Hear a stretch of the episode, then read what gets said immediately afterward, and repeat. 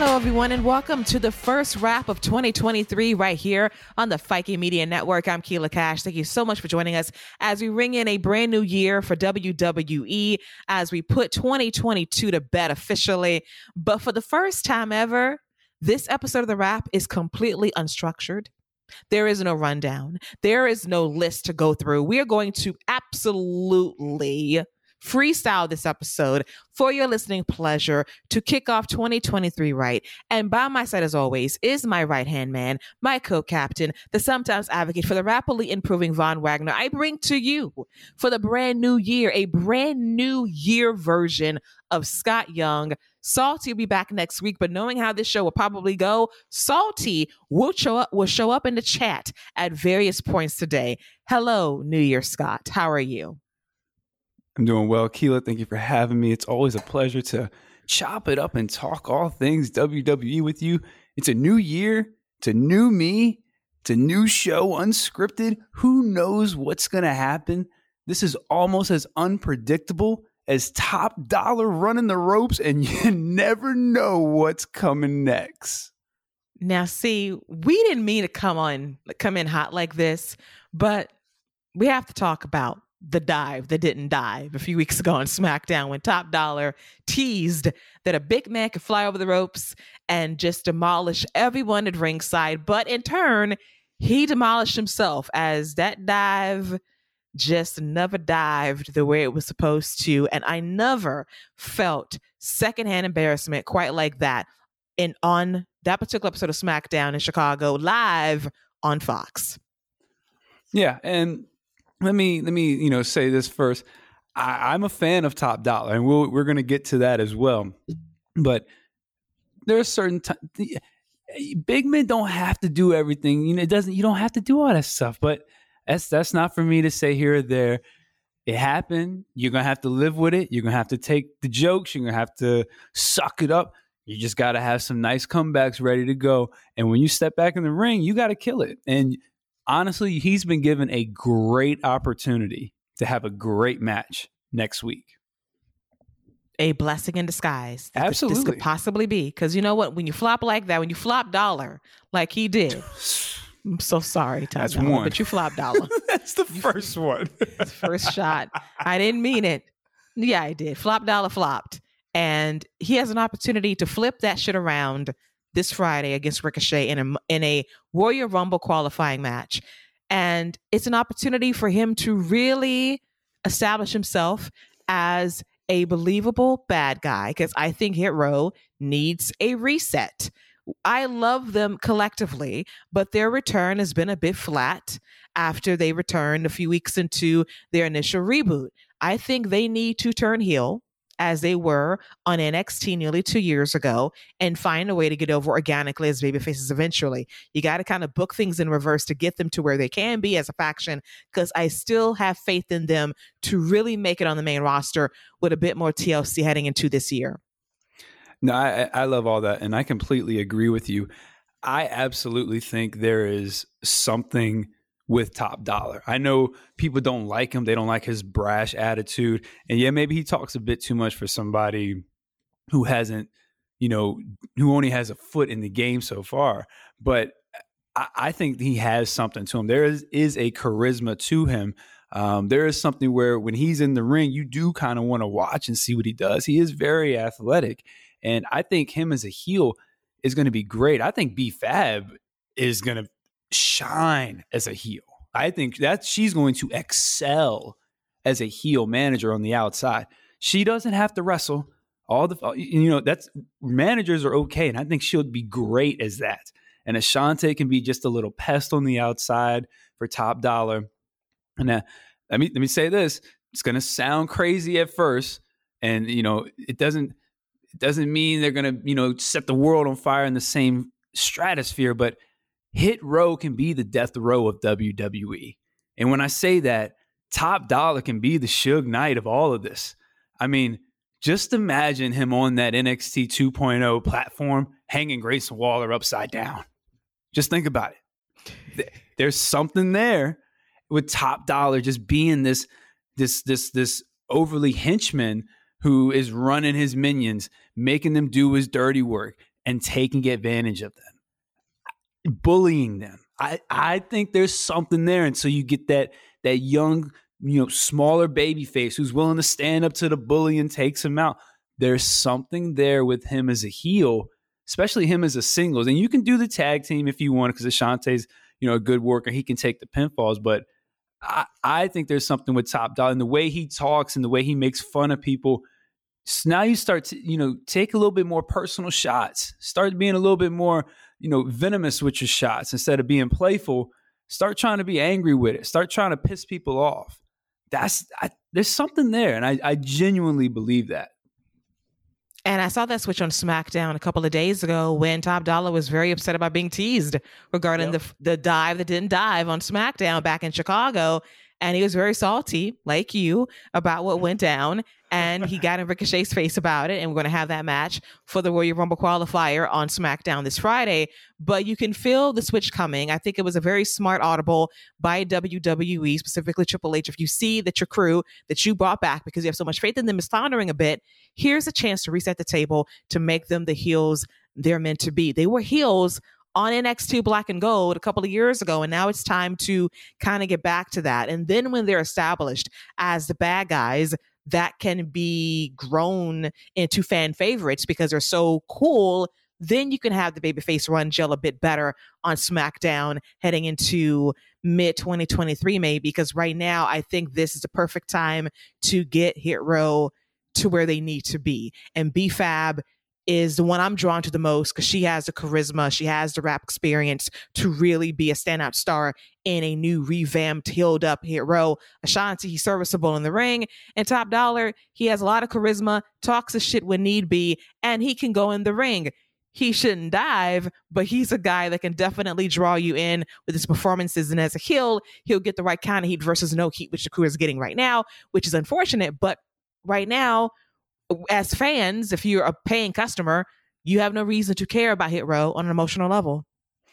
And you know, fellow fight game media member uh, John LaRocca says something really uh, spot on about Hit Row as far as kind of a, you know, if you wanted to just take them off TV for a little bit, because I don't expect him to beat Ricochet in this qualifying match. And also, let me say this I appreciate little things. I appreciate this match having some type of stakes. There being stakes to get into the Royal Rumble. Everybody's just not in the Royal Rumble. You know, you have to you have to win to get in. I I, I appreciate little things like that. But John LaRocca said that you could take them off TV and just run, you know, vignettes of them making fun of other tag teams for weeks as you build them back up. And like I said, you not playful make fun, but you know, you, you put some venom in those jokes. And I think you can do that for a few weeks and build it up. So then when they show back up in person, you know, tag teams have a reason. Like the New Day has a reason to be Jamaican jokes and pissed off about it, and they can come back in the ring with a more aggressive style. Top Dollar can be a more aggressive heel, and B Fab can be cheating on the outside, and you can have her, like you said, because I agree with you. There is a real star element with her. You can have her in that element, especially in a music video type setting where she can really shine and make fun of people and stuff. So I, there's absolutely something there, and I think there's plenty of ideas and things you can do, um, but you probably need to take them off TV for a little bit. Agreed, and that is where you do the rap cipher via yep, those vignettes to really take the shots at the tag teams you're reading for filth every Friday until you bring them back in the fold in a live setting. And then when you want to do a concert, it will actually have a bit more bite and venom because you actually have something to rap about that can get the fans riled up. So I would love the acclaimed approach of you doing your own music videos, firing those shots, have a slicker production, and then that's the way you can get yourselves over. Because I do believe that fans will view them as being cool and clever in due time to really reset them as a heel to face group that will have much more traction on the main roster moving forward. And I know we got to move on, but let's not let's not ignore the biggest factor in them turning babyface that was Swerve Scott. Like, oh, yes. you know what I'm saying? Swerve Strickland was probably the biggest reason that they were able to turn is because people just latched onto him.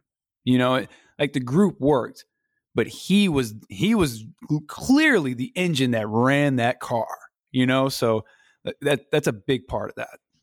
Absolutely. And he is still missed with this crew very much. But I do think you still have enough pieces here to really make Hit Row pop in the best possible way. Just got to reset things a little bit and retool the group. And a heel run would do them a world of good heading into the new year, as I think that would be the ticket for them to be a bit more mainstream as a faction that can generate buzz for WWE, which they started to do in NXT, and it got their time cut short egregiously on the main roster nearly two years ago. As we segue into my favorite discussion to kick off every show, as we took that detour with Hit Row, it's time to talk about our basketball teams. The Western Conference standings report have not been around the last couple of weeks to dive into the standings because as of right now, I see my Golden State Warriors are 19 and 18, barely above 500.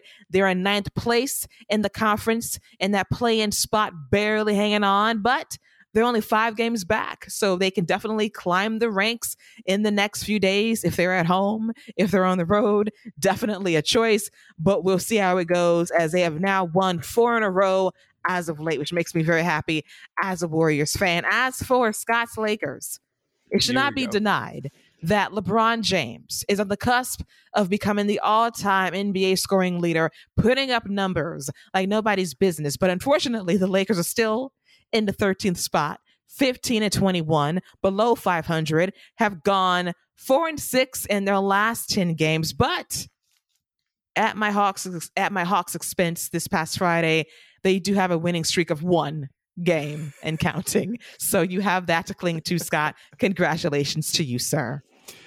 Uh, well, listen, let me say this. I, LeBron can't do but so much. That man is 38 years old out here doing literally.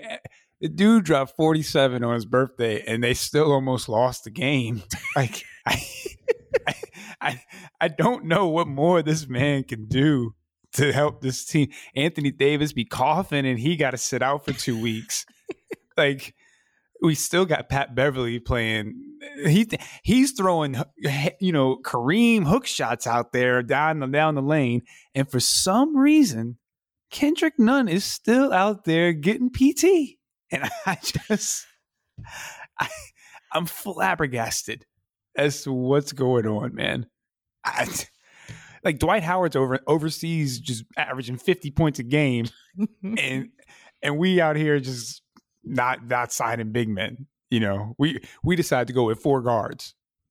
We got Schroeder, Bev, Reaves, and Kendrick Nunn out there all at the same time. And Darvin Ham's like, "This is a great idea. Is a great idea." I I don't know, man. I I, I don't know. I'm sorry, LeBron. He's trying. He's he's doing all he can. He's carrying the team on. He's carrying the team on his back, and we can appreciate that. He's going to break Kareem's record imminently. It's going to be a great day in NBA history for you, not so much for me, because you know I'm indifferent towards LeBron. I do respect the ethic, though. But I just want to touch on Anthony Davis very briefly. So you put up these meteoric numbers for a couple of games last month, and now you're back in street clothes for another month. So remind me never to invest in you and forgive me for wasting my time thinking that you turned a corner because you did not. Because as you said, Scott, one sneeze and he's on the bench. and, I know, I know, you know, well, I know we got to get back to the to the wrestling talk. New year, new me. But god dang it, man, this dude had me genuinely believing that he was like about to take over because I was like, man, we about to turn it around. It's going to let's trade this dude. Get- Let's get some pieces. Trade this dude or trade LeBron so I can go get on a new team too. Because I'm rolling with LeBron. Bump the Lakers. I'm rolling with LeBron because this is ridiculous. You little bandwagon jumper. You But I'm, I, hey, listen, bandwagon I'm from jumper. Virginia. We who who who am I supposed to root for from Virginia? I've been supporting LeBron since day one. The 76ers. I'd rather support. I, I would genuinely rather support like the Washington Wizards. Mm-mm. Mm. Your bravery to go with the Wizards. Pick the Knicks. Nah, actually, that's not. The Knicks wouldn't be bad. You know, they're they're close. They're close to like I like Jalen Brunson a lot, so that that wouldn't be bad. But the Wizards, you know, they're all right. I Mhm. can yeah, I, I like Bradley. He's cool. Kuzma, I like Kuz. Um, Russ was there for a few years. I liked him there, or a year. I mean, so Yeah, Now I'm, I'm sticking with LeBron. What are you doing? What are you doing, Keela? What, are you trying to make, give me a team? I don't want one of these teams. I'm trying to help you out geographically. Like, who's closest to you that you can root for? Since the 76ers, that's a nice choice. Yeah, you know, I don't like James Harden. Nobody likes James Harden. So James Harden. So there's oh, that. Yeah, join the club. So I, Embiid's gonna, great, but I don't like Harden. Yeah, I'm not going to unleash that kind of hell on you. So we have the Knicks. Uh, maybe the Nets is an option if you want to root for Brooklyn. KD's a snake. I'm good on him. Okay, we can skip on him. So basically, it's and Kyrie is yeah, Kyrie. so no, it's a whole a other bag. Of- so we're gonna land on the Wizards. That's your new home team, from, by way of Virginia. Mediocrity oh. at its best. it's either them or the it's either them or the Hornets. Oh, well, Jordan runs that team. He's an idiot. He's a great ball player, but he don't have a clue how to run a team. And he took that personally. he would never talk to you again. You can't buy his shoes because once you say something like that, he will never forgive you. He holds a grudge forever. Uh, that's great. So it's the Wizards. So congratulations. That's Scott's new home team by way of Virginia. He's going to root for them. They won't go very far, but at least he has a team he can somewhat care about geographically. So congratulations to you. Oh, how about Boston? But then again, they let you down because oh, they didn't beat the Warriors. So we'll we'll never root for Boston, Jayson Tatum, or Jaylen Brown. I would almost root for the Warriors if they played them in a rematch of the finals this year. That's how bad they pissed me off last year. All they had to do was win two games. Hmm, the fact that you want to be a Warriors fan makes me kind of happy now. Almost. Mm, that's close enough. I'll take it. I will. As we segue from this NBA discussion of mediocre teams and the Lakers and focus back on to SmackDown going down this past Friday from the Amalie Arena in Tampa, Florida, sold out by way of John Cena first appearing on the show, then wrestling on the show. But before we get to the main event of it all, let's focus on the opening match involving Solo Sikoa and Sheamus. I thought this match was really good. Solo once again scares me for many reasons because he has been way more vicious as of late, whooping ass accordingly. Very fun back and forth match. Sheamus takes flight with the crossbody on, I should say, a double clothesline on both Jimmy and Jey Uso was causing trouble at the ringside with Butch and Ridge Holland, but Solo takes advantage by taking Sheamus and sending him into the ring post, shoulder first, delivers a Uranage on the ring apron, the hardest part of the ring, and lands his new finisher, which is much better than the spitting solo, the Samoan spike for the win. After the match is over, we have the Usos and Solo jumping Sheamus, and he has a chair wrapped around Sheamus's neck, ready to do a hip attack until Drew McIntyre makes a save. He whoops up the Usos delivers a Claymore to Jimmy, which sets up a tag team match that was supposed to take place last month involving Drew McIntyre and Sheamus versus the Usos for the undisputed WWE tag team titles. I do not foresee a title change, but it should be a very physical bruising match next Friday on Fox. So, Scott, your take on the opener of SmackDown match wise as I'll jump to the other aspect of the SmackDown opener involving Bray Wyatt momentarily. I thought the match was really good. Um, Solo Solo is a revelation out there, man. Like he he's he's got a great grasp on things. He's picking it up real as far as just like he doesn't feel like a new guy anymore. Like he feels like a big deal. He feels special. Like he feels like somebody you need to keep an eye on because I think 2023 could be the year he gets some gold around his waist. I wouldn't be surprised if he's intercontinental champion uh, sometime this year. Sheamus is, you know, putting in a case for WWE's best worker behind Seth Rollins, in my opinion, uh, as far as match quality. Every match he's put in has been great. And you talk about that the tag title match. Yeah, I, I I'm just I'm just still surprised that they're they're putting that on SmackDown just next week um, instead of maybe loading up the show uh, that's going to have Braun and Gunther. I mean, that's two big title matches in back to back weeks. So it makes me think that um, it's they, either they can't have a clean finish. Like I either it's going to turn into a six man or an eight man or something. Maybe Solo and Sami come out, and then Butch and and uh, and uh, and uh, Ridge Holland come out. and They make it an eight man or something because I can't imagine you just give a finish of that match away. You know, I have to think Sheamus and Drew are about to win. Drew's in the corner, three, two, and he's about to dr- drop the Claymore, and you know Solo comes in and hits him with a spike or something. it's, it's got to be some type of finish like that because that's a I think that's a that's just that's a bigger match to me than Gunther um, Braun is, and I, I that's a match I've been looking forward to because I like two big hosses going at it. And I think Braun can have a good match with Gunther, so I like the match. I'm just I'm shocked that it's on free TV, and I'm curious to see what the finish is. I expect shenanigans as always when it comes to a bloodline match. Drew McIntyre and Sheamus, I thought would always be a great dream team whenever they sort of threw their storyline beef, which they have in the last few months or so. But the thing that really irritates me in a good way is the fact that we know there will not be a title change. It'll be a great match, but the outcome is academic. The Usos will not be dropping these titles to Sheamus and Drew McIntyre, despite their best efforts on this Friday's episode of SmackDown. But I expect this to be a really strong battle between two talented teams. I expect chican- chicanery involving possibly Solo and Sami Zayn at ringside, but I'm not surprised this match is going to be on TV. This was going to go down maybe a month ago into Drew was out with injury for the last few weeks. So they're just redoing it now to kick off the new year on Fox, marquee matchup to get people buzzing and to maintain that momentum regarding back to back to back strong ratings for SmackDown on Fox.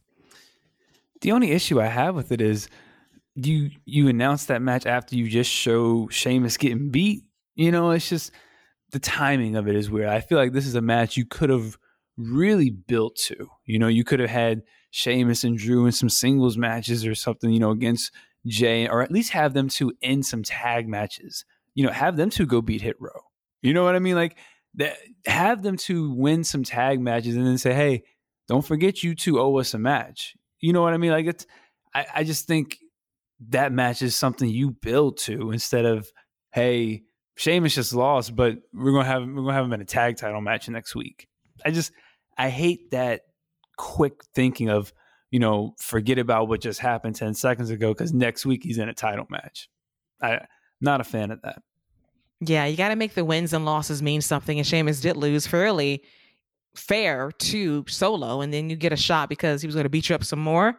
Definite choice by the booking, but the match should still be good. But sometimes you just want the losses to mean a bit more, and that you're not rewarded with a title shot because, quite frankly, you lost fair and square despite the interference of it all from the Usos, Sheamus, just saying. So I still expect this to be a very strong TV match that could be a bit better off at the Royal Rumble, but we'll see how WWE plays it this upcoming Friday on Fox as we move backwards towards the opener of SmackDown this past Friday night and Tampa involving Bray Wyatt coming out to another strong ovation. And he's still playing this game of I'm not really a good guy.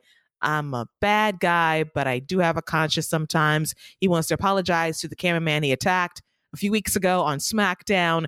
He choked out the man of a claw. Then LA Knight comes out to call out Uncle Howdy for being a stand in, a guy that was his opposer, trying to scare him. And then we have Bray Wyatt let LA Knight know that I could have ended you a long time ago. I've been playing games, but now I'm tired of playing games with you. You're going to bring out the cruel side of me that I really don't want to unleash. But in your case, I might want to. And the fans love that as LA Knight proposes a match between himself and Bray Wyatt at the Royal Rumble, which will be a pitch black match. More details on that coming very soon. But the segment ends with Uncle Howdy coming out. And this time, he's not going to stand there on the main stage and laugh for like two good minutes. He's going to actually make his way down to the ring. And he is going to get to, he's going to get to the ring. He's going to step in the ring and he's going to stand side by side alongside Bray Wyatt. And LA Knight looks on, wondering what the hell is going on here. And then out of nowhere, Uncle Howdy delivers Sister Abigail to Bray Wyatt. And Uncle Howdy walks his ass away very slowly. LA Knight's like, what the hell is going on here? He can't believe this. So we get this swerve. But then all I could think about was the height of Uncle Howdy. He kind of short. And I thought to myself, self, dare I even suggest in the back of my mind, considering how that Sister Abigail was delivered, could it be, possibly, maybe, Alexa Bliss in that damn outfit? No. For a second he there, I thought you were about to say Cameron Grimes. Hell no. No, there's no, he was too stocky. Unless she had short, like a though. muscle suit. No, absolutely short. I agree with you on that. I definitely agree with you on that. Couple things though. Let me. A couple things. I, I you know, um, Uncle Howdy has entrance music. he this man this man this this this magical creature who hides in the shadows that nobody knows who he is got entrance music a, a full like five minute entrance music that wasn't no loop either because there were different strums being played and different bars being being thrown out there um i i just and then you know Bray Wyatt. Uh, we can say what we want about him, and I, I, I have, I, I wasn't too big of a fan of this segment. I think it's a little ridiculous, uh, but there's no denying that he's over. The crowd is completely with him. They're completely with this. And let me say this: I, I think it's baffling. I'm, I am still, I'm flabbergasted that L.A. Knight was not somebody that Vince McMahon saw something in, and and and I'm shocked that he. Well, I, am not actually because you need somebody who can talk and carry their end of that. But L.A. Knight could be somebody else that you. Re- L.A. Knight solo; those are two people that you could really keep an eye on in 2023 because the way he talks and the way he commands an audience. When he came out and he did his L.A. Knight, the crowd is coming along with him. They're chanting the chants he shut down a what chant. You know, huh? Huh? Shut up, you idiots. I'm talking. And then that that died away. LA Knight is special, man. Like I he can talk with the best of them. And I think this is showing everybody that. And he's probably gonna get more over from this than I think they're expecting him to. Agreed. He's so good. A great command of an audience, turning a what chant into his favor because he's going to get yeah over eventually as well with this crowd, mm-hmm. which is going to be awesome. But crazily enough, this is a good first opponent for Bray Wyatt. Whatever we're going to get at the Royal Rumble, this pitch black match. I'm already worried about the gimmicks already because come on, I just want a traditional matchup. See, show me what you can do without the goo goo and gaga of it all. But I'm intrigued by what a pitch black match is. Is it live in the arena? Is it at a locale somewhere in the dark? I have no idea, but I'm intrigued by this matchup nonetheless. And Uncle Howdy, like, not only did Uncle Howdy get a full entrance, Scott, Uncle Howdy got a full exit, a full, a full exit walking up the ramp, strolling, Slowly. taking his sweet ass time in slow motion. and, and, can we and one other thing I wanted. So not only did this this man trespass into the building, walk up the ramp, attack one of the employees. okay. and Adam Pearce. I need I I gotta ask some questions, man. Like what's what type of show you running here, dude? this man literally walked up the ramp, attacked one of your employees. He not even supposed to be in the building. I'm sure he ain't got no guest pass. I'm sure Bray Wyatt did not get him approved to be his his plus one for the night. I, I, am 98 percent. I am I'm sure of that. Um, so you know, I, I just I just think we need to tighten up security. Um, and where are they? Are they scared? They didn't want to come out. Adam Pearce, where's that? Where the balls that you had when you was coming out against Ronda? I need that Adam Pearce. Come out here and holler at Uncle Howdy. Tell me how that goes. Yeah, this is this was just a bit much for me. Like the he he had a Roman Reigns worthy entrance, a full ten minutes. like I I just think it was a, a, a bit much for me. Not only that, Scott, let's really dive into the ridiculous the ridiculousness of this segment. Okay. So not only does he get a full entrance, he knocked on the door of the production truck. Hey Kevin, what's up, dog? Um, I got this fire beat I want you to play. Never seen me a day before in your life. I want you to play my entrance real good. In fact, give me a full light show oh, with man. fog, like Cody Rhodes, because he's not using it right now. So until he comes back, I got the little fog shit on lockdown, the little fog waterfall. So I'm gonna come out here through this. Then I'm gonna get in the ring. I'm gonna whoop somebody's ass, and then I want you to direct me as I walk real slow up the ramp. That's what happened. He cleared so many protocols to oh. do this. And then Triple H probably went backstage with a pen and a piece of paper. You want three to five? and look, and look, real quick. And the only reason he didn't get pyro is because Roman was coming on later on the show.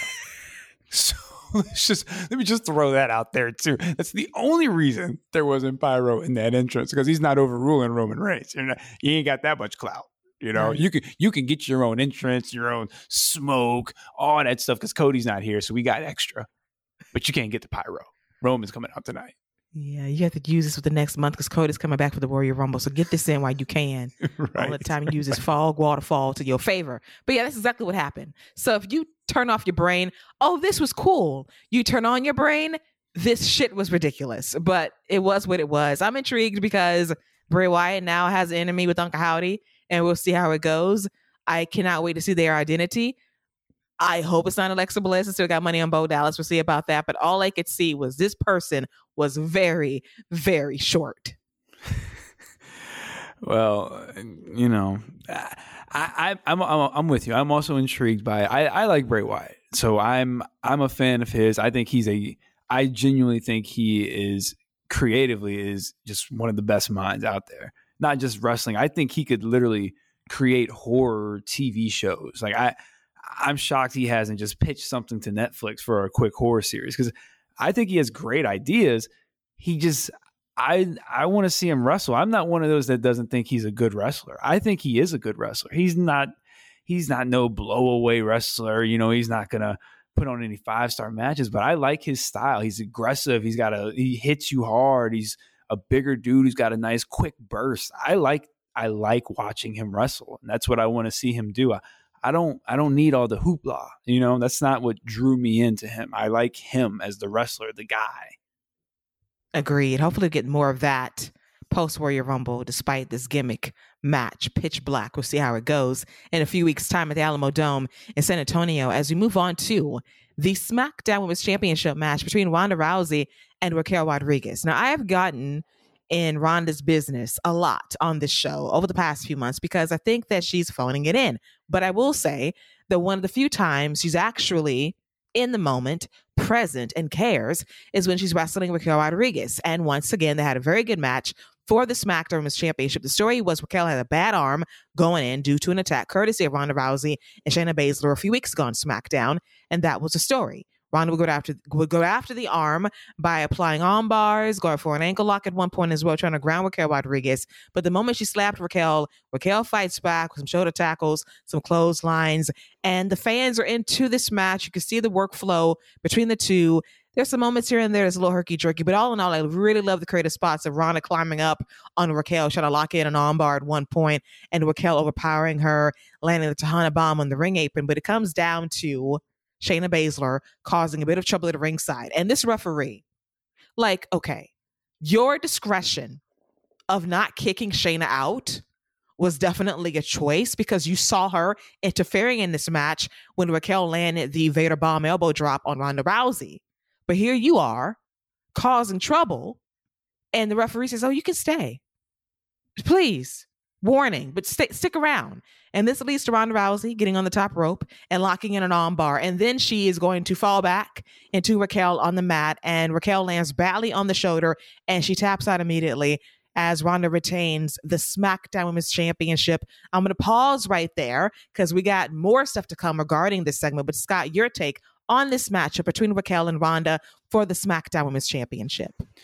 I thought the match was really, really good. I thought Raquel uh, especially looked really good, even in defeat. This is one of those times where I think she did come away, even though she lost, really looking good out of this. And let me also say the video package that was played before the match did a really good job of laying the foundation of this match, uh, laying out the injury, laying what Raquel had to go through. The extra. Can we also point out the stupidity of Ronda Rousey being able to be like, "Hey, by the way, you got one more opponent uh, added to the match. My choice. How does that happen? Like anyway, that was last week, but I, the video package was great. Nice little recap. And you mentioned the referee. Can we talk about the fact that he was also asking Shayna, "Did you touch her? Did you touch her? Did you touch her? You saw her touch her. What are you talking about, dude?" And then also another thing, when if if Raquel's on the top rope and she's grabbing the rope, while Ronda has the armbar on. Isn't that a rope break? Isn't that a rope break? Yes. Right? That's a rope break, right? So that should have been a rope break. And I know she had that on for more than five seconds. So that should have been a DQ. What are we doing to our referees? Like, I've heard all the jokes about the AEW referees, but this is ridiculous. This uh, that's two like baffling moments in the closing moments of a, a really really good match. She's holding on to the rope and the referee's not doing anything unless I just missed it. And there's no count to break it because I thought the finish was really good. Then I started thinking about it. That's a rope break. She's literally grabbing the rope. So outside of the them making the referee look incompetent, unnecessary, and just in the way. A really strong match uh, from Raquel and Ronda. Agreed. Dumb refereeing aside, this is a really good match because this dude was off his game at various points, and he deserves to be fired in storyline. That was bad work. I was about to say, dang, I, I don't want the man to lose his job. I'm sorry. You blatantly see cheating. Oh, stick around. I'll let you off with a warning. No doubt. Please no stand doubt. by. Let me ignore this rope break. What rope break? I didn't notice anything. Let's keep the action going. Fire him. Adam Pearce, do your job and fire him over Bobby Lashley. But I digress on all of that. That's- hey, listen, that's a whole nother conversation. that's a that's a whole nother conversation. Listen, Bobby called the proper people and got that firing reversed in under 24 hours. I'm just saying. Bobby, Bobby said, "Listen to me. I'll make this go viral." okay, I'll make this go viral real quick. All right. Okay, Class action lawsuit. you better give me my job back. Okay. Because I got receipts for decades of mistreatment of my people. Don't play with me. Oh man, Did you, did you forget about that auntie segment? What was Oh, it? The three or- sisters. The That's it. The three sisters. Did you forget And Max? Caster was a sister. Let's not forget that. Oh, I did forget about. I forgot about that. Before they were famous. I will never I forget it. did. Sami Zayn, that was some down bad times for him. But we're going but they've both recovered from that since then. That's a blessing. A big old blessing. But let's get back to Ronda All three have recovered. You know that is right. That three the accuracy. recovered. All three have recovered. Bobby, former WWE champion, right. Sami Zayn, soon to be breakout star of 2023, Max Caster, reigning defending AEW World Tag Team Champion. Arguably And- breakout star of AEW. Yes, and he's grown on me very much. He's getting three cheddar biscuits out of me to kick off the new year. Oh, Congratulations oh, to you. It. Oh my! You gotta be kidding me, Caster. Listen, really? did you see that video this past Wednesday dissing Jeff Jarrett and Jay Lethal for three good minutes? That was art. Listen, That might have been his best rap video to date. he he's definitely he's definitely got his his niche as far as uh the the bars. He, he he does his thing. He doesn't try to do too much. He stays in his lane. I get it. But three cheddar biscuits for that guy, Bowens must be getting fifteen. He'll get 10. 10, to All right, that's fine. I just biscuits. can't believe Max Caster. This is what I'm talking about with the table. This is what I'm talking about with the table. this is exactly what I'm talking about with the table.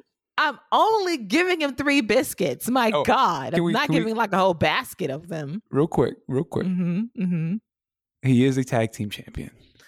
You, you know what? See, I am not going to allow you to hang those allegations on me of me being biased towards champions. Accusations. False accusations. Okay? False accusations. Oh. Damn it. Oh my God. I cannot beat these allegations to save my life. Damn it. You did it. You're the one who just randomly was like, so by the way, Caster's getting three cheddar biscuits. But I'm not thinking about championships. I'm thinking about the rap performance on Wednesday. No doubt. No doubt. No doubt. That was clever. it was good. It was I very good. also have to revoke a few biscuits from Ludwig because I found out some things. Oh, well. You bagged Tiffany Stratton. Congratulations to you. Oh wow. Okay, uh-huh. yeah. I, I saw I saw the double date photo. Ludwig saw, said, "I'm I out here living Gunther my best life." And Jenny, I saw. I said, "Ludwig and Tiffany." Well, look at here, cuffing season at the PC. So mm-hmm. WWE is just the land of, of matchmaking, especially on NXT. the matchmaking be matchmaking down there. Clearly, horny hours is a real thing in NXT. It is. It is. I mean, cuffing season is undefeated down there. It's cold outside. Clearly, it's cold in Orlando. it's clearly cold down there in Orlando. It, cold, well, it was cold last week. That cold snap did hit south, so yeah. I said, okay, you go, Ludwig. You you you you lose four biscuits, but you sit at the table. To oh, say. Well, well, I'm gonna say this: if if she's with Ludwig, I, she better come back and be grappling. You know, be, you know what I'm saying? Okay. She better come back and be grappling. I better see some improvement. Oh, she better be in the British strong style. I know that when she comes. Real back. talk, real talk. Mm-hmm. She'll be back January 10th because you know the new year starts, Scott, on January 10th for NXT. It's not right now because we still have what eight to nine days to go. That's true. That's just fair. Yes, we're still stuck in 2022, according to NXT. As we move back to Ronda Rousey and Shayna Baszler in the ring, she just defended her championship against Raquel Rodriguez. And then we hear the sound of Charlotte Flair's theme music, which has been remixed. I hate the remix, by the way. I don't like it. Dude, I don't, I don't like mind it. it. I don't mind mm. it. I, it was it, it was okay. I didn't mind mm. it. I got to get used to it. I wasn't a big fan. She comes out. She looks great, but I'm also down on the gear too. I'm down on the gear and the music. I don't know what it is with me this 0 for 2. It's 0 for 2 for her. But she looks great. She looks great, but the outfit choices was not a big fan of it. And she gets in the ring, gets a huge pop from this crowd because she hasn't been seen in seven months. And she wants a shot at the SmackDown Women's Championship. And Ronda Rousey, who had a great match against Raquel Rodriguez, returns true to form by cutting an absolutely awful promo, thinking that SummerSlam is happening in January and not the Royal Rumble. I'm like, oh, Lord have mercy. So we've regressed so fast after this excellent championship match. And then Charlotte Flair checks her saying, No, I don't want it at the Royal Rumble or SummerSlam. I want it right here, right now. And Ronda Rousey shockingly does not run from this fight. She accepts the challenge. Shayna tries to talk her out of it. The match is on and it lasts about a minute. It lasts about a minute as Charlotte Flair goes for a big boot for a near fall, spears Ronda Rousey. Ronda turns that into an armbar attempt, I believe, and then after that, Ronda Rousey is rolled up by Charlotte Flair, and Charlotte Flair grabs the tights, and she wins one, two, three to become the brand new SmackDown Women's Champion, and the crowd goes crazy, and now she's the People's Champion celebrating with the fans and the crowd, smiling. The people's champion, Charlotte Flair. What parallel universe is this that she is celebrating with the people and the people are celebrating with her? But when you think about it, I cannot believe I'm saying this to a live mic. I've never been happier to see Charlotte Flair win a championship because I'm so over Ronda Rousey. So if you got to be the people's champion, the queen of the people, to take over Queen Elizabeth's spot, fine. Do whatever you need to do to remove myself from that reign of Ronda Rousey's, despite her good match against Raquel Rodriguez.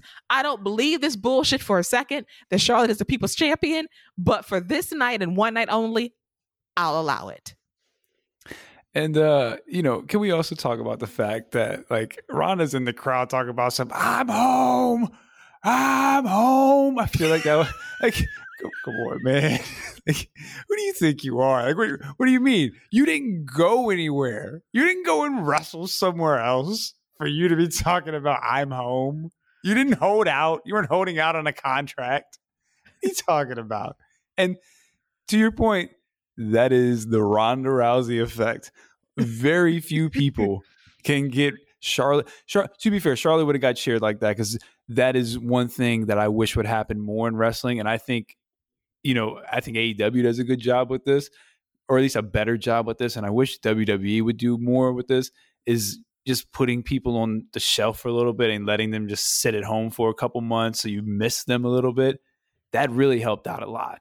But not a lot of people are going to get a reaction like that going against Charlotte Flair. But Ronda Rousey, boy, people couldn't wait to get rid of her. And you talk about an awful promo, like it, it, it just stop talking.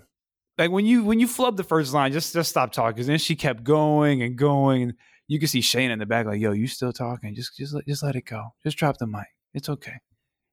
Shane is the only one that got some sense in that entire ring. The only person that got some sense. But um, yeah. So now I'm curious to see what happens at WrestleMania. Like I thought they were to do uh, Ronda versus Becky, but it looks like Becky versus Rhea is to be the plan for WrestleMania, unless they do Rhea Bianca. But they're not going to do Becky versus Charlotte on the other side, are they? Uh, you could do Becky versus Ronda. That doesn't need a title. It'd be nice to have another singles women's match on the card. That'd be pretty cool, actually. But then what do you do with Charlotte? There's no one on that roster right now that you could build up unless you go back to Raquel and she has a monstrous performance at the Royal Rumble, which I see. I wouldn't have been opposed to Raquel going running through the Royal Rumble and being like Charlotte. I mean Ronda, I want you one more time. Like I, I, I, I got you. And her being the one to dethrone Ronda at WrestleMania, like I think there was a story you could have told there. She was already going in injured, her going in 100%. There's a story there. I, I think Raquel is somebody you can keep an eye on for Charlotte Flair. Definite possibility. Still needs some work in terms of the stop smiling so much aspect, but and the whole God. back thing, the back thing. Yeah. What's what's with the back thing where she draws the line with her with her thumbs and she's like flexing her back like, yeah, I'm jealous. Your back looks better than mine. I get it. You're more muscular than me. I get it. That's cool. But what is that? Is there is she smiling with the back? She's smizing with the back. Smizing. It's like, you know, I like Raquel, but that back pose and the smiling is a lot. She smiles on her Titantron. Like, what are we doing? She's a mean, mugging badass. Can Right. we just get to that, please? No, bring back her motorcycle. Oh, Do that. Make her a badass. Bring back her jacket. Make her a badass people can get behind because the smiling shit ain't it. I'm with you. Like, just somebody just needs to piss her off. Find something, give her some storyline thing that she really cares about. Let her bring it to the you know to the show or something, and have somebody destroy it. Some you know under undercard heel who can just be demolished, and just have her pissed off, and just have her run through the roster. You know, like she. I, you can have her still be a fun baby face, but when the bell rings, that that needs to go out the window. When she comes, like when she, when her music hits and all that, that needs to go out the window. That's where the fire, like the, when she shows the fire, that's when the fans are getting behind. They're not getting behind her when she's at the beginning of the match doing the little smile and stuff. They get behind her when she's firing up, when they see that that determination on her face. It's not a smile; it is literally turned upside down because she's going hard in there. That's what's getting people behind her. Absolutely. Hopefully, they kind of pivot that character development this year because she's much more than a smiling baby face. That smiles through pain, apparently, and that's never a good look for me. As I want my baby face to have some edge to them in order to truly get over with the people in the best possible way. But all in all, Charlotte Flair's back, brand new SmackDown's champion, and apparently the champion of the people for this week. We'll see how long that lasts. Keela, let me let me ask you, um, who, where do you, what do you think the plan is? I mean, with the the SmackDown Women's Division, Charlotte as champion, what's the what's the plan? Where do you even go from here? You rematch Ronda at the Royal Rumble. What's the plan? Oh, let's see. I can see a rematch at the Rumble. Ronda could be written out. I sense she wants to leave again. So that's why she lost the championship. As for WrestleMania, man, this is tough because I wanted to see Charlotte and Bianca Belair. Now it could be Bianca versus Rhea Ripley. Could be Rhea Ripley versus Charlotte. I don't know. I have a feeling Ronda Rousey is going to be gone after the Royal Rumble. I got my money on Rhea winning the Royal Rumble and picking maybe Charlotte because she never beat her. I like that, I, and she has to beat her though. She has to. She has She to beat her. The only other thing I'm thinking is, and I'm worried about because I wonder if they're going to have Bianca lose the title. And then maybe she wins the Royal Rumble and, and goes, Mm. you know what? I, I want Charlotte. I'll, if I'm going to win the title back, I want Charlotte. But I hope they don't. Like, I, I'd much rather Rhea, but that's such a baby face thing to do for Rhea. you know, for Rhea to win the Rumble, be like, I want Charlotte because that's the one person I haven't beat. Because people are gonna be like, yeah, that's right, you should have beat her the first time. That's such a babyface thing to do. But I don't want Bianca to lose. Like, it's it's actually kind of intriguing. You know, it's it's, it's good. I, I I'm curious to see what they do. And they've got to build people up. Absolutely. Heading into WrestleMania. That's key now that Charlotte's back. It kind of throws a wrinkle into who we thought was going to win the Rumble and who's going to be lying for a championship. Now, I don't know what the hell is going to happen. That's not a bad thing. We'll see how they play it heading into the Rumble in a few weeks' time on Peacock as we transition to Christmas from a couple of weeks ago, almost. As we celebrate the reason for the season, as we are going to pay a trip to the Mysterios, as Dominic and Rhea Ripley are going to try to do a repeat performance from Thanksgiving by jumping Rey, this time at Rey's parents' house grandma and grandpa Mysterio. And grandpa opens the door. He greets Dominic and Rhea. He has no idea his son hates them. And Rey Mysterio, who is apparently ready for a camera at any given moment, has another house mask on. With a ponytail. With, With a ponytail. The mask has a ponytail. Because he got waves back there now. got to keep them waves in check. So he opens the door and tells Dominic to get out. He has no time for his son's shit. You're not going to disturb Christmas. And, you know, it should be noted that once again, Aalyah was missing from the family dinner. So I will continue to state that Aalyah's been spending her time at the House of Black in canon. Okay. Because that's, that's, the only answer I have at this point for her to miss both family functions. You, first of all, these those are accusations. if, there, if, there, were ever accusations made on this show, those are accusations. Second of all, that fully see, I told y'all at the beginning of this whole thing, we can go back and check the tapes because we got the tapes. I told y'all this is all a scheme by Rhea Ripley. She's using Dominic to infiltrate the Mysterio family because she's trying to get. She's like, "Yo, where's Buddy at? I ain't seen him at the crib in a little while. Where Buddy at?" And then she came through and was like, "Oh, she ain't here either, huh?" oh my god! see, listen, you you brought up the accusations, but I, I planted the seed a long time ago. I've been telling y'all, Rhea is scheming. You're right. She wasn't there, and Buddy wasn't there either, huh? Mm-hmm accusations. Possible, founded accusations in this case. and not only that, you have added a cheaters thread to this storyline. Who is the Joey Greco of this situation? Where is he to uh, to provide analysis for the whereabouts of Aalyah and Buddy Matthews oh, during these man. family get-togethers? Because Aalyah's been missing for both, and Angie, Mama Mysterio, who I always thought was a G, she was going to roll up on Rhea and slap her one day. And that day came on Christmas Eve and she slapped the shit out of her. And I got my life. You go, Angie, with your bad self. You slapped her. and then Dom's like, oh my God. And like Rhea's, oh my God. Rey looking real expensive in his damn shirt. I think it was Givenchy. You just bougie. The Mysterios come from new money. I'm not mad at it whatsoever. So Rey calls 5 on his son, and they magically roll up in the driveway. And we got the rent cops asking Rey what's going on, and Rey snitching on his son. Yeah, he came at Thanksgiving.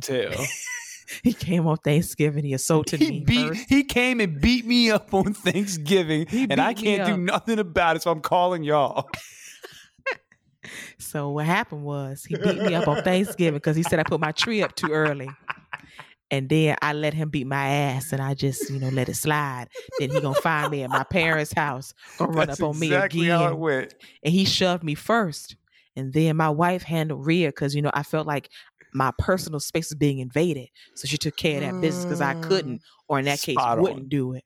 So the police gonna arrest Dominic, and Rhea's flipping out, and then Dominic Mysterio has grown on me in so many ways. Because at this point, he don't give a fuck anymore. I'm just gonna ham it up, do the absolute most. We got neighbors outside watching.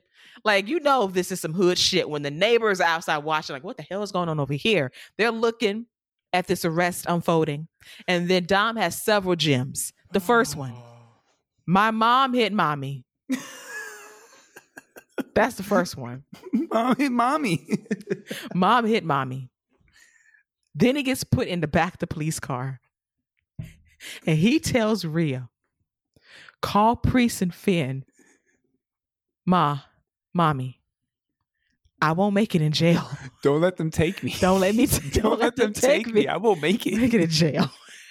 I fucking died laughing. Rhea is like, no, she hit me first. No, she hit me first. I'm the victim. He's the victim. They did it. So they pull Dominic away and he says, Mommy, please don't let them take me. I won't make it. I won't make it in jail. And then Rhea is screaming down the street. she gets down on her hands and knees and screams. It's so over the top, but I love it. Whoever is pitching these ideas for these excursions to the Mysterios, whether it's Rey's house or Grandpa house, this has been outstanding social media content and I got my life once again and Michael Cole continues to read Dominic for filth and that's a highlight to me every single time. Yeah, yeah. Uh, Michael Cole be like, yeah, he a punk. Dominic's little punk tail. He, he, be, he be quick to throw that man. Yeah, he's soft. Yeah, everybody pay Dominic no mind. And listen, Rey Mysterio got to be the softest dad in the world. Let me talk about that for a second. Um, secondly, uh, Angie's a beast. Can we talk about that? She was about to pop her son in the mouth. Like, boy, you better watch who you talking to. Don't put your hands on my man. That, that may be your father, but that's my husband. Let me tell you that. Rhea caught it. She hit her with the left. Beautiful, beautiful left hand right there by Angie. Can we talk about something real quick? We talked about this off air. I just want to throw this out into the world. The grandparents, they in on it. They knew what was going on. Dominic called and was like, "Hey, I need y'all to have dinner. Um, we coming over. Go ahead and open the door for me. Let me in." Uh, came on in because they was gone. Once the, once the, all the shenanigans started, they once the cops got called, they was gone. They ain't playing with none of that. This is great. I bet you Rey Mysterio and then we're laughing watching this unfold. This dude's in the back. I appreciate them getting real police car. You know, some policemen who look like they actually do what they were doing. This is this is a nice change of pace from, you know, the extra random extras that just show up and you know put the oxygen mask on people's noses upside down and stuff. So it was this was good. I thoroughly enjoyed it. Great segment. Dominic is a gem that continues to give. Uh, if his wrestling ever catches up with some of the funny stuff he does outside the ring, he'll be special. Absolutely. He's doing some great character work right now. If the in ring stuff comes together, he could be a problem. And we know this is building up to probably the slow burn, long awaited Rey Mysterio versus Dominic Mysterio match at WrestleMania. I'm here for it. I expect more run ins heading to the Royal Rumble. Scott suggested that Dominic will eliminate Rey from the match to add even more insult to injury. We'll see how it goes, but this is so much fun. And you can tell they're having a blast with these little segments during the holiday season. I want more. Next up, Valentine's Day. I cannot wait. I, I need one. I need one Valentine's Day. I need one for April Fool's Day. I need a Fourth of July cook. I even after WrestleMania, I need to see the aftermath.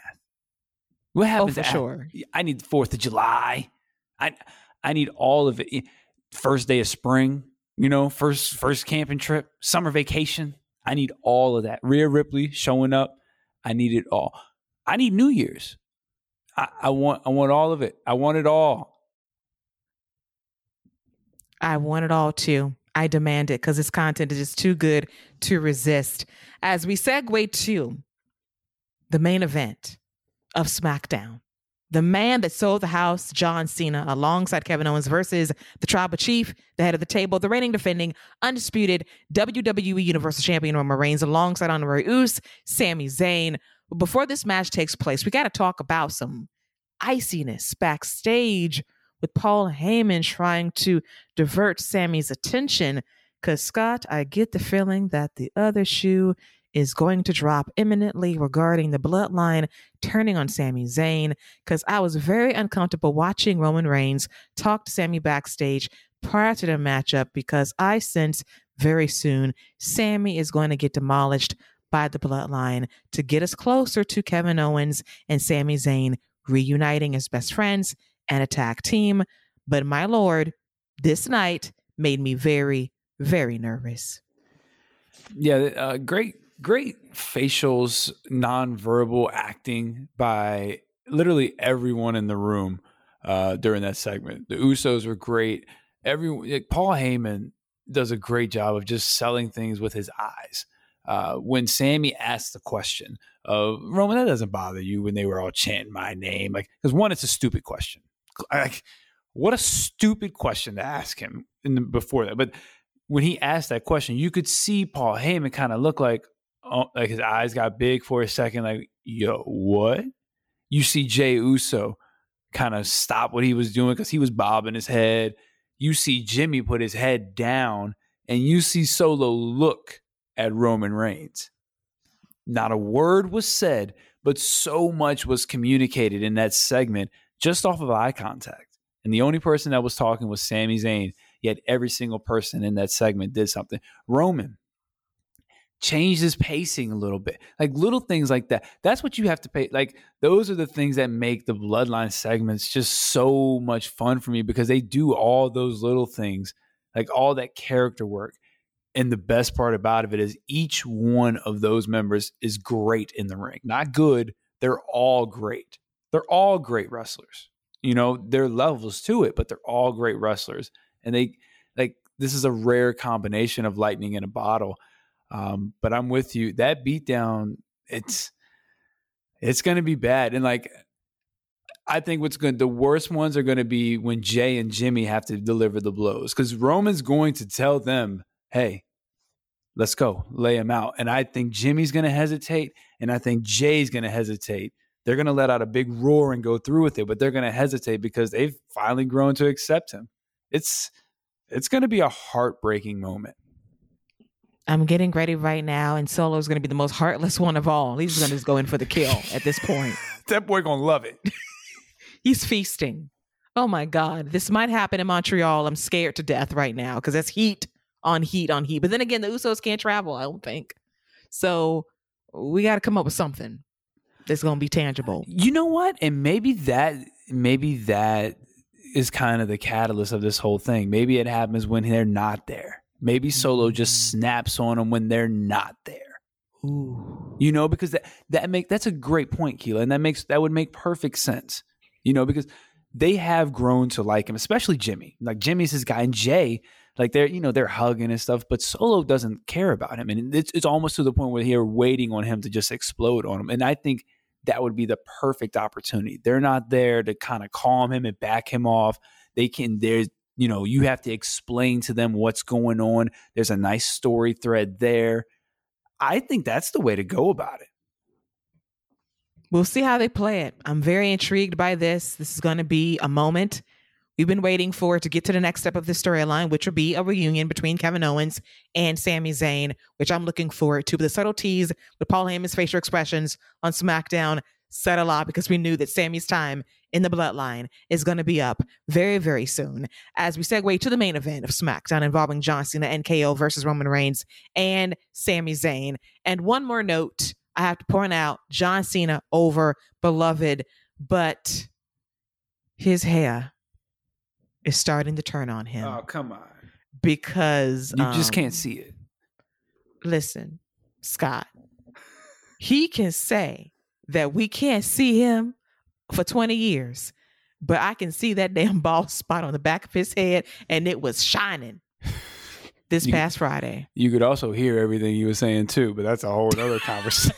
oh my God. Him, him, and Jessika decided to have a, a freaking uh, screamathon out there in the ring, but you know. Two minutes. One minute, Roman. Get out the ring. One minute. 45 seconds. I, I get it. It was loud in there, but guys. Five knuckle shuffle. AA. John. Get Roman out the ring. John, like, can you can you at least like try? he can't I mean, help himself. You're John Cena. Like nobody's gonna nobody cares, but it's like, all right, whatever. Whatever. Jonathan, Jonathan Felix Cena. Do better. Dude, yes, I called you by your whole name. Now you can't hear me. oh Lord, everybody can hear that. Like he was just loud. The spot calling. That's the one thing I don't miss about John Cena. The spot calling during matches. You can't help but to hear it. But this match was good as this was a match of getting your receipt back because we had KO blooding up Sami Zayn's nose with a drop on the clothesline with with a drop on the ring apron, I should say, on the ropes. And Sami comes up bloody. His nose is just kind of messed up. Roman gets in there. He goes after KO. And after what happened at Survivor Series, Roman laid in some potato shots on Kevin Owens, and Kevin Owens' eye was swollen. By the time this match was over, John Cena was basically waiting for the hot tag the entire match, but Roman Reigns prevented that by yanking him off the ring apron and knocking him out. And Sami delivers a modified Helluva kick at ringside to lay out Cena for a bit. So it's basically Kevin Owens fitting off against Roman Reigns and Sami Zayn. Eventually, John Cena gets a hot tag, makes a great babyface comeback with a couple of minutes to go. We get double five knuckle shuffles from KO and Cena to Roman Reigns and Sami Zayn. Cena delivers the AA to Roman, gets him out of the ring, and KO is going to take out Sami with a stunner to win the match. And Roman Reigns is not happy that Sami Zayn lost. And you can tell at various points in this match that Sami did not want to fight Kevin, and Roman demanded the hot tag. He looked very frustrated with Sami at various points in this match and is planting seeds for the turn we expect will happen between now and possibly the Elimination Chamber in Montreal, Quebec, Canada. But a very fun main event, spot calling aside, to wrap up the year 2022 for WWE. Huge ratings based on the initial fast track numbers, which are going to be bigger when the numbers drop on Tuesday. But Scott, your take on the main event and John Cena's spot calling throughout. I thought the match was really, really good. I, I, thoroughly enjoyed the main event. It felt like a big deal. I thought they did a great job of promoting the match throughout the show, uh, constantly talking about it, hyping it up. That's how you make a match feel important, feel like a big deal. They don't do that enough with their main events. And if you just do, I'm a big little thing guy. Little things mean so much to me. And you know, a little thing of them just constantly talk, hey, our main event, the GOAT returns, you know, and we have John Cena and Roman Reigns and the, the same show to close. They made that main event feel like a big deal.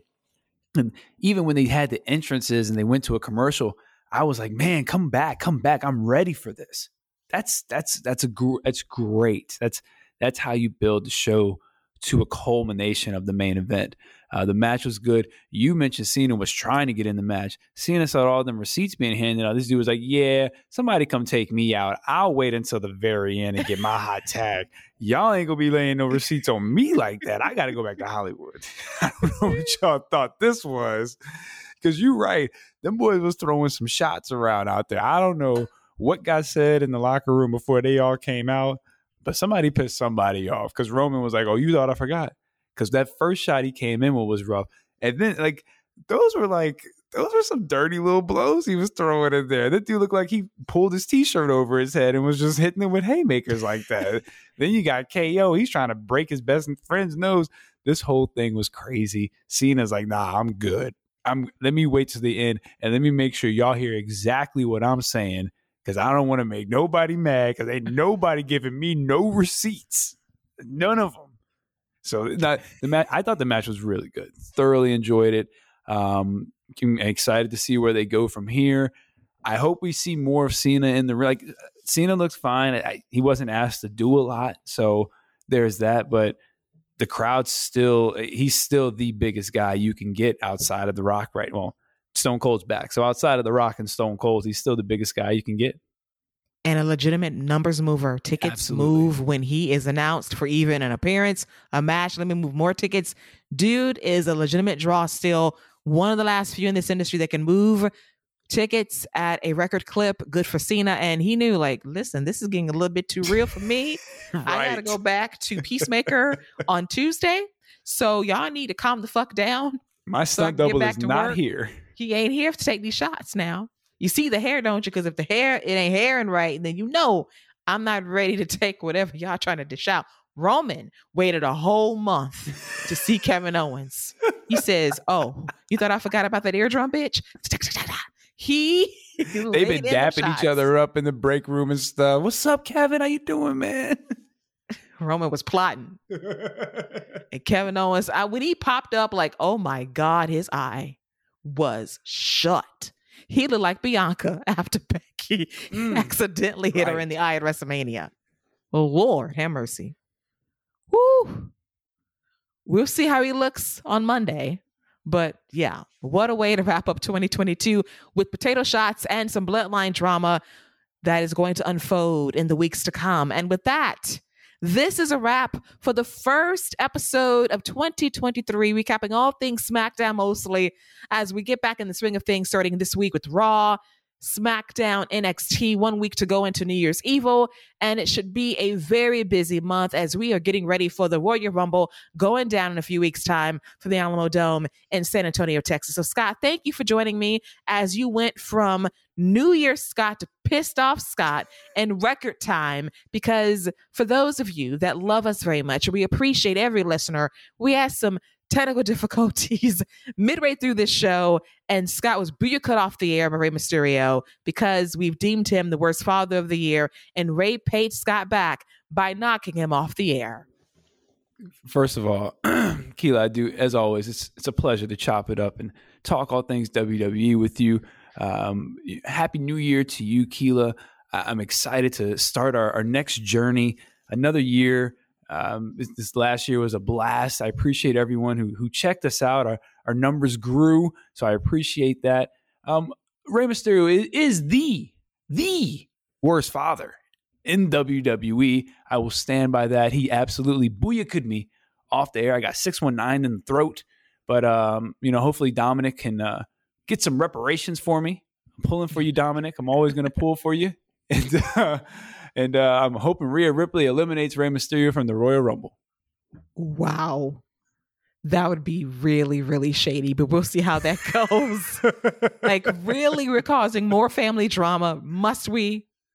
I, I listen. I'm here for it, and uh, I also want you to know, 2024 Rhea Ripley versus Buddy Matthews. Wow. Brazen predictions hell of a match could be if they let it It would be unleash. a great match it would be an awesome match if they're uh, if they're able to unleash and just go at it give I, me that actually. i actually think that would put that on the indies and i think they would have a really good match Oh my God. I would take all of that on the indies. They would absolutely tear it up. And for the record, yes, despite his whereabouts, Buddy can get a few biscuits out of me too. why? Why not?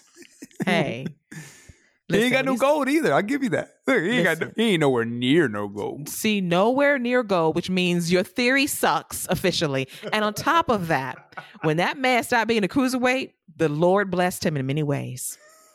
It did. First of all, first of all, that man was never a cruiserweight.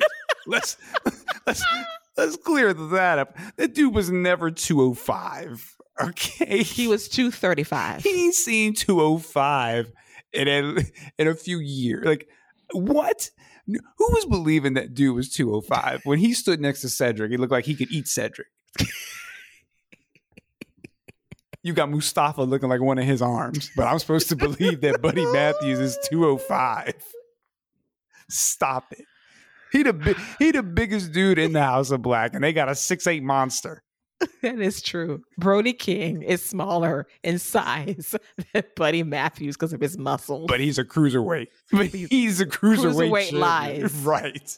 The right. lies. That man Those are false accusations. That are actually false accusations right. of him being 205 live of the memories. Let's pour one for 205 Live. May it rest in peace as we bid it adieu, like Buddy Matthews did from day one, because he was never 205. And on that note, this wraps up the wrap. We'll be back next week with a more comprehensive recap on the week that was in WWE as we count down towards the Royal Rumble, which should be a much better show than we got last year, because that was a shit show. So until then, enjoy your week be safe out there. Happy New Year to you all. For myself and for Scott, pissed off Scott, New Year's Scott, Perky Scott, Salty Scott, all the Scots. We bid you adieu. And that's a wrap on all things WWE. Take care. Uh, bye bye.